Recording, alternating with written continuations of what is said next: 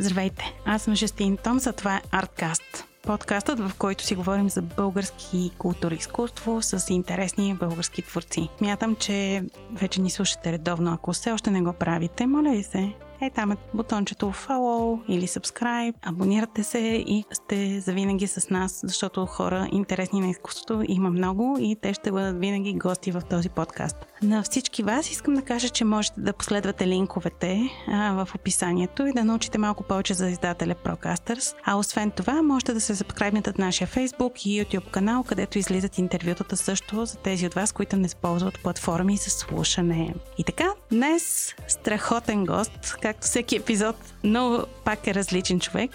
Маги Петрович, е на гости при нас. Тя е известна с това, че се подвизава с едно огромно чело напред-назад из София, из целия свят и днес ще научим за това как се става челист в днешно време, как челото се пренася без значение къде стига да има концерт и още много интересни неща с тази млада, талантлива звезда. Здравей, Маги! Ако човек никога не е чувал за тебе, как би се представил? Накратко. Казвам се Магдалена Петрович. Обожавам да свиря на виончело и се занимавам с различни дейности извън музиката.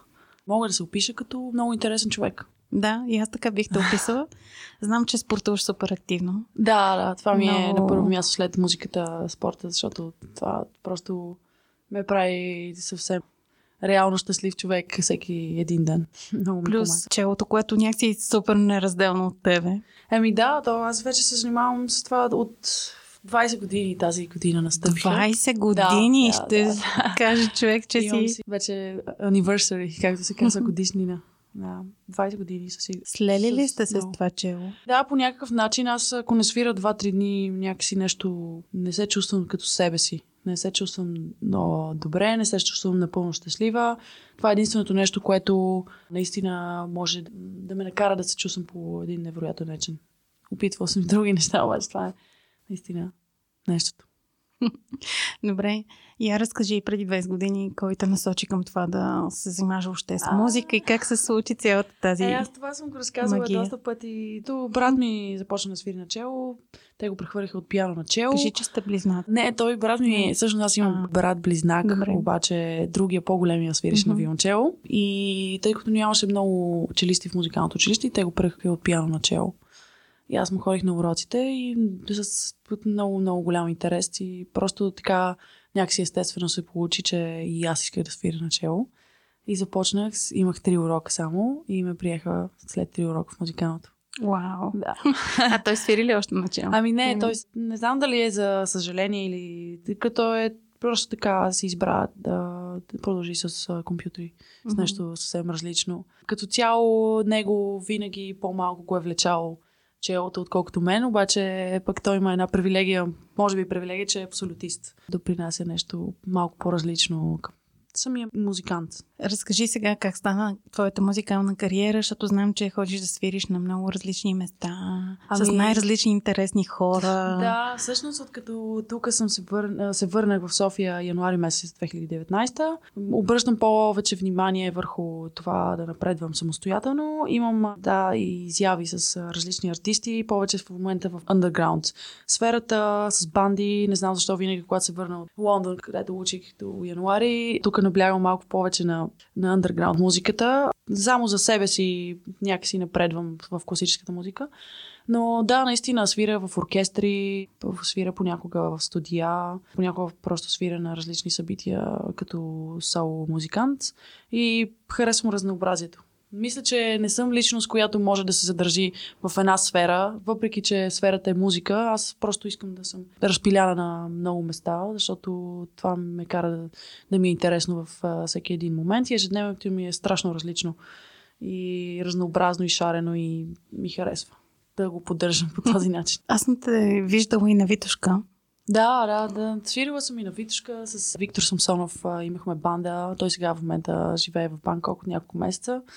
Може би, когато се връща, пак ще продължаваме да свириме по различни места.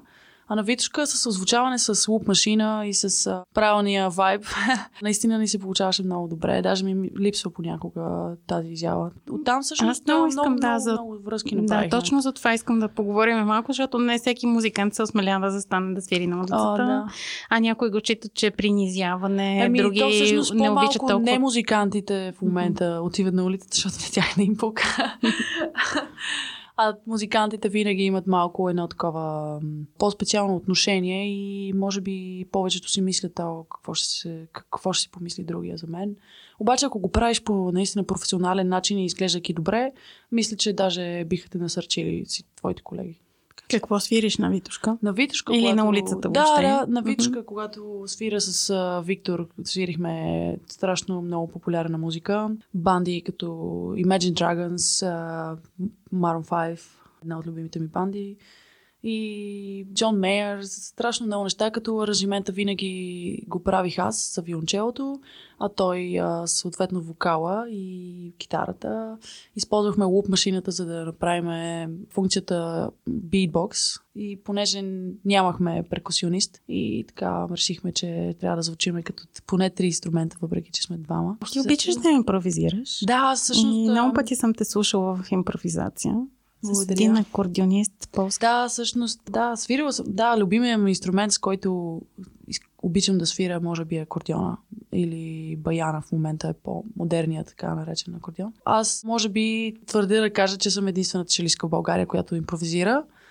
И за това, може би, се познавам и с толкова различни музиканти, не само от класическата сфера. Ми е интересно. То ми беше интересно още когато бях малка и просто пак естествено, аз винаги съм си правила нещата така както искам и точно когато искам и въобще не съм се съобразявала с някакъв стереотип, сега трябва да се случи това или това или това. Винаги съм си следвала моята мисъл, моя път. Започнах да импровизирам, като бях почти на 15. Това прави много, много, много години. Аз съм те слушала и с Кайно Ясно Слънце. Тук беше Пепи Да. веднъж в един по-преден епизод. Там имаше пък доста фолк мотиви и Ами елементи. да, то всъщност аз се научих много от чрез бандите на този фюжен, комбинацията между различни стилове в един и различните инструменти, как а, звуково някакси може комбинацията да допринесе наистина един невероятен ефект и по принцип, когато е не разпознаваем фюжен, хората много се впечатляват, защото като чуят в чело в някаква такава банда и те си казват вау. Въпреки, че когато записахме с Крайно Ясно Слънце, аз лично не бях много доволна от моето представяне. Обаче вече в, в бъдеще има и артисти, които, с които съм записвала и всяка година мисля, че се справям по-добре от предишната, което е нали, най-важното да напредаш. Човек като си помисли наистина чело и това е много, много класически инструмент. Да. По-често също се свързва и с джаза. Кога човек става толкова добър, че да може да прави импровизации? Смисъл, колко години трябва да свири или какво А, трябва да свири? Ако трябва да дадем някаква рецепта, тук ни слушат някои свръхамбициозни родители, които искат децата им да свират начало, например. Това за импровизацията не съм убедена, че може, как да се изразя така, че да не обида някой.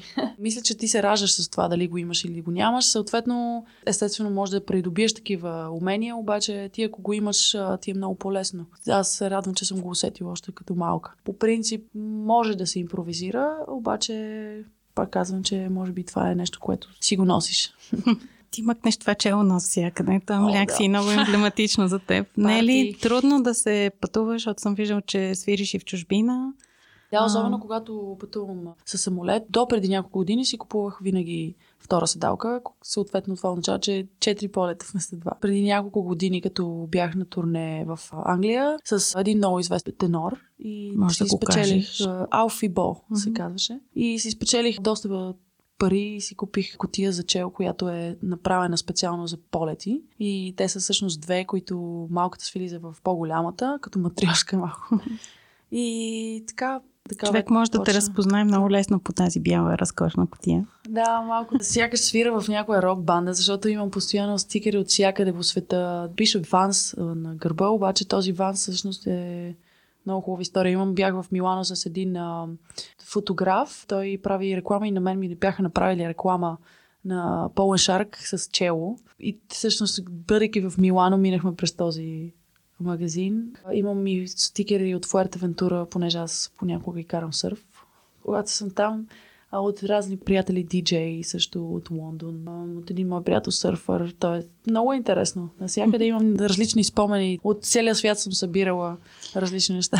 Когато си свирила, на коя сцена си се вълнувала най-много? Къде публиката е била най-специална за тебе и те е накарала да, си, така, да излизаш с много голям трепет на сцената? Всъщност на това може би даже не беше пред публика, ми беше на изпита ми в Кралската музикална академия в Лондон, когато кандидатствах за магистратура. Втория ми тур, когато трябваше да си справя пред директора на академията и пред Head of Strings, която всъщност беше целиска. Това ми беше най- най-емоционално така, притеснение и емоционалност в едно и някакси голям бум за цялото ми аз. И... Какво изсвири? Тогава изсвирих първа част на Шуман концерт за чело. След това трябваше да изсвира една пиеса, която трябва да реша аз дали е солова. И аз реших, че трябва да се представя с нещо българско и свирих фантазия от Петър Христосков, която всъщност е пиеса, която е много ефектна.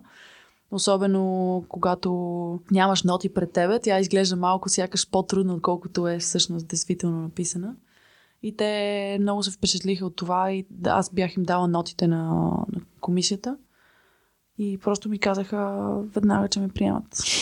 А по принцип трябва да се чака един месец резултата и аз бях наистина не можах да повярвам. Това беше някакъв шок за мен. Имах нещо като черно пето пред мен, като една лента, която всичките неща за годините се, е, така, се превъртяха пред мен. И после сякаш а, започнах нов живот. Събираш пари за тази магистратура още. Да, събирам Може да пари, го кажем, всъщност, защото всъщност тук сме такъв проект, който да помага на хора като да, теб. Ами всъщност аз а, бях прията за една година, а, две, като правих интензивен курс две за една. Изкарах 5 месеца от тази една година и ми оставаш още 6 месеца, срок и половина. Там се делят на 3 пъти по 3 месеца на срок. Таксата е страшно голяма. Имах само малка част стипендия, 2000 паунда, обаче това е някакси около една прашинка от това цялото, което трябва да се събере. Прекъснах, дойдох си януари месец 2019, обаче имам правата да се върна до година, 2020, като ако се върна сега няма да имам изпит, и ако се върнат вече в 2021, трябва да държа пак изпит. И много бих искала да... Как може да някой, ако те слуша и се вдъхнови, иска да ти помогне? Ами аз всъщност, да, ще се радвам, ако някой се вдъхнови от мен. Това е едно от Може би ще се вдъхнови да свири, да слуша. Да, да, има такива хора, които... Но пък може да се вдъхнови и да ти помогне. Да, ами аз прочетох, че има такива платформи, онлайн платформи mm-hmm. за подпомагане на артисти, не само правен, ако искаш, примерно, да си направиш албум, може да си направиш такава платформа и аз си направих такава платформа в crowdfunding.co.uk за събиране на средства за магистратурата ми, за продължаване. Как може да го намери човек това? Ами, всъщност, с твоето име. аз съм го поснала в моята страница в Facebook, която е Маги Петрович. Може да ме намерите на латиница.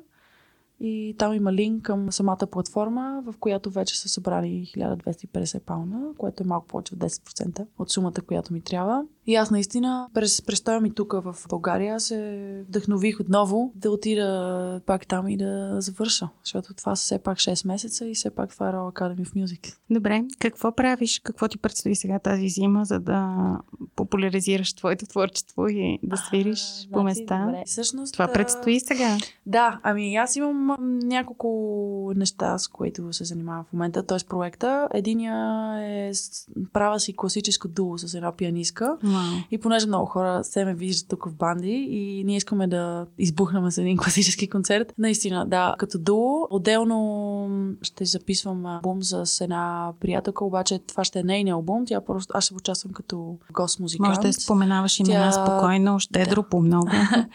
Да, Ива Тодорова, с нея вече работиме от а, известно време. И даже... Тя е вокал, Ива? А, да, и Тодорова всъщност беше в гласът на България преди няколко години. И просто някакси съдбата ни събра и до сега сме имали няколко участия и ни предстои записване на албум с нови песни и концерт в Москва през февруари 2020. Делно за мен, понеже аз имах и рожден ден наскоро, и ни приятели ми подариха студиен запис и аз мисля да запиша второто си мое произведение, което е точно две минути и половина. Обаче е много по-различно от това, което показах в първото ми сол произведение, което се казва 7-8, може да го намерите в YouTube. И наистина, да, има да, наистина интересни неща. Канят ми постоянно на събития, които искат да свират с аз соло. Имам участие с, с банда, нова банда в момента, с а, една вокалистка и мисля, че много добре ни се получава между характерите. Мгм. Сходството има. Това е важно. Да, което е доста важно. През годините разбрах, че ако го няма това, винаги нещо ще се развали Мгм. накрая. В епохата, в която всеки от дома си може да настрои с техника хубава и така нататък и да запише парче, защо е важно да записваме в студио и как звучат нещата с реални инструменти на фона на тези, които са синтезирани? Реалният инструмент а, допринася едно такова живо усещане, докато това, което е дигитално, го няма. Освен това, във всеки един музикант има идентичност, която може естествено да се допринесе към обогатяването на самото произведение и като звучене. И мисля, че това никога няма да се замени. Реално лайв перформанса никога няма да се замени с а, това другото роботизирано и там, както го наричат хората. Компютъризирано. Да. Добре. Следващия въпрос е свързан по-скоро с образованието, защото ти имаш, каза, 20 години вече зад гърба Да. си. И то е едно класическо образование в музикална академия по-късно. Да. Първо- така? Пър- Първо, ами всъщност музикално училище. Ми да, всъщност, когато аз бях малка, имаше една школа в музикалното училище, ДМШ, когато ти позволяваше от първи до седми клас да учиш в нормално училище и там да ходиш само на уроци по съответно твоя инструмент, виолончело и солфеж. Аз бях много щастлива, че може да ги комбинирам двете, защото сега в музикалното училище в момента за да влезеш трябва да си от малък там. А докато преди може да си нормално в училище и да ходиш само на уроци. След седми клас вече ме приеха в музикалното училище, до 12 бях там. Когато бях на 19, просто така се стекоха обстоятелствата, че моя учител тогава ми каза, просто ми предложи да кандидатствам в Англия, в Лондон. Guildhall School of Music and Drama беше моят първи университет. Тъй като неговия най-добър учител, Александър Сомов, е учил там. Печелил е златния медал, което е медал на училище, като което се, който се печели след, след конкурс между всички инструменталисти на всеки две години. И той го беше спечелил. Мисля, че 2000... Не, ще излъжа за годината. И той просто ми предложи аз тогава просто се впуснах. Колко е важно класическото образование за един класически изпълнител като теб? И къде слагаш хората, които това го правят в свободното си време, някъде там, между... Като хоби. като хоби? Ако си класически инструменталист, има някои неща, които ти, ако не си минал през тази школа, този занаят, няма как да продължиш нагоре, да свириш в оркестър. Ако нямаш определена степен, ако не си минал определено образование и тези години, в които си напредвал като музикант и си минал страшно много материал различни. И просто няма как да свириш нито соло, нито в оркестър. Та, инструмент като виолончело и като повечето класически инструменти обикновено те води до свирене в оркестър или камерна музика, понякога соло. А затова като го правиш като хоби, според мен виолончелото не е инструмент, който може да го правиш като хоби.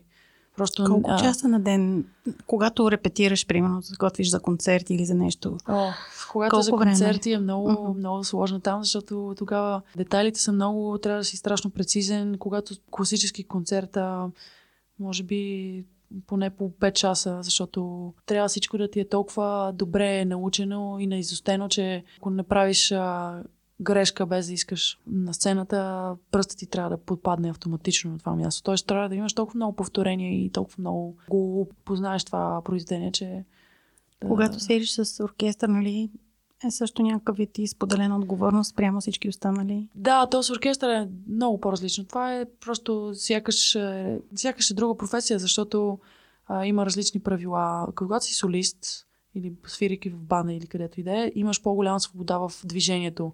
Било то в тялото, било то в фразата, било то... Тоест ти си този, който командва, този, който дава правилата, естествено в рамката, която класическата музика е, е пресъздала. А докато в оркестъра нямаш право на движение, нямаш право да се покажеш, си повече от другия. Излишността, е, това е излишно и по-скоро би ти показал нещо, което а, няма да се види добре за твоите колеги. И ти ще си винаги черната овца в оркестъра. Нямаш право на движение, имаш а, определено количество лък, къде да се използва, кога, как. А всичките трябва да сте заедно. Едва ли не, не трябва заедно да дишате цялата секция. в оркестъра, което е а, много интересно, много отговорно и страшно различно от а, всичко останало. Ти си много млад човек, а си пристрастена към този много класически инструмент, mm-hmm. който със сигурност води до много класическа музика в твоя живот. Аз бих... Има ли място за класическата музика да, в живота на младите хора? Ами има. Аз даже бих искала да съм още по как да кажа, задълбочена в класическата музика, но просто сега в, в, този, как да кажа, век, който живееме, просто не ми позволява да бъда на 100% само класически музикант. И затова съм и двете. Иначе този, да, абсолютно да прави въпроса. Класическата музика дали те вдъхновя и трябва да влиза в живота на Mm-hmm. Примерно децата или а, младите хора? Абсолютно, да. Трябва да влезе в а, живота на децата и не само на децата, на възрастните, на всички хора на планетата Защо? Земя. Какво ти носи тя на теб, ами, например? всъщност това е... За всеки може би различно, но като цяло за мен е нещо, което е недостижимо, нещо, което кара да искам повече, нещо, което ме прави да се чувствам щастлива, защото когато аз имам нещо като препятствие, било то в произведение, научаване на ново произведение или свирене в нова зала, това всичкото е нещо ново и това мен ме кара да искам повече и повече. Ме, как да кажа, всеки един момент го усещам като някаква нова емоция и абсолютно класическата музика е нещо безкрайно. По принцип е и много полезно за хората да се слуша. Тя много успокоява, те много може да ти говори. Даже и да не знаеш много за нея, обикновените хора го усещат едно такова по различно ниво. Те не могат да го пишат, обаче всеки човек усеща емоционално какво трябва да усети. Добре. А с твоята музика какво казваш? Да, ти композираш също. А, да, ами аз композирам. Какво искаш да кажеш на света? Това, което композирах, го направих някакси точно когато се усещах емоционално по някакви различни начини. Един ден просто реших да сглобявам различни елементи от звуци, от неща. От ем... Звуците бяха предизвикани от емоционални преживявания и исках да съставя няколко елемента, които се базират на истории в мое произведение. Има страшно много вътре тъмнина, светлина, емоционалност, такива неща, които те карат да, да се чувстваш жив. Просто има една такава разнообразност. Много искрено композирам, т.е. от мене идва като емоционалност и като идея. Добре. Ще да. сложим със сигурност линкове към а, твоя YouTube канал, където да. който е любопитен може да mm-hmm. чуе нещо. Да, благодаря ти за това гостуване. Колко мина времето и аз да. много благодаря. Да може ли един въпрос да ти да. задам последен? За хората, които искат да занимават с изкуство и се си мислят няма хляб в тази работа, какво би казала? Ами аз мисля, че това е една такава фраза, която вече трябва да се банне в а, български язик, защото това не е вярно. Просто хората не искат да говоря за това. Не, че няма хляб. Абсолютно не съм съгласна с това изречение. Има, има интерес и освен това ти, когато правиш нещо и си посветен на него, винаги има за тебе нещо, което да правиш. Има хора, които ужасно много искат да слушат класическа музика, има хора, които искат да слушат чело, има различни хора. Въпрос вече е на реклама и малко на майндсет, за да се нагласиш по това как, работи тази сфера в различните държави. В България е по един начин, в Англия е по друг начин, в Холандия е по друг. И въобще винаги е имало публика, винаги ще има публика. Мисля, че това е нещо, една голяма дисциплина, която изисква десетки години, за да се освои. Така че мисля, че има благодарност за това прекарано време в бъдещето. Добре, пожелавам ти още много благодарност и ти благодаря, благодаря много. Това беше всичко за днес. Мисля, че този разговор, както всички останали в Artscat си заслужават и за това ви призовавам да натиснете 5 звездички там, където ни слушате или да дадете един лайк, да шернете този разговор от платформата, от която го слушате с другите си приятели, да им кажете за Artscast, да им кажете, че трябва да слушат, защото по този начин могат да помогнат още повече хубавото българско изкуство да се случва навсякъде. Ако имате идеи още кой трябва да гостува тук, защото прави нещо готино, свързано с изкуството или културата в България, задължително ни пишете във Facebook, може като коментар на това, което слушате в момента също. Ще се радваме да чуем всякакви ваши идеи. Това е една продукция на Procasters. Аз съм Жестин Томс, а това е Artcast. Благодарим, че ни слушате.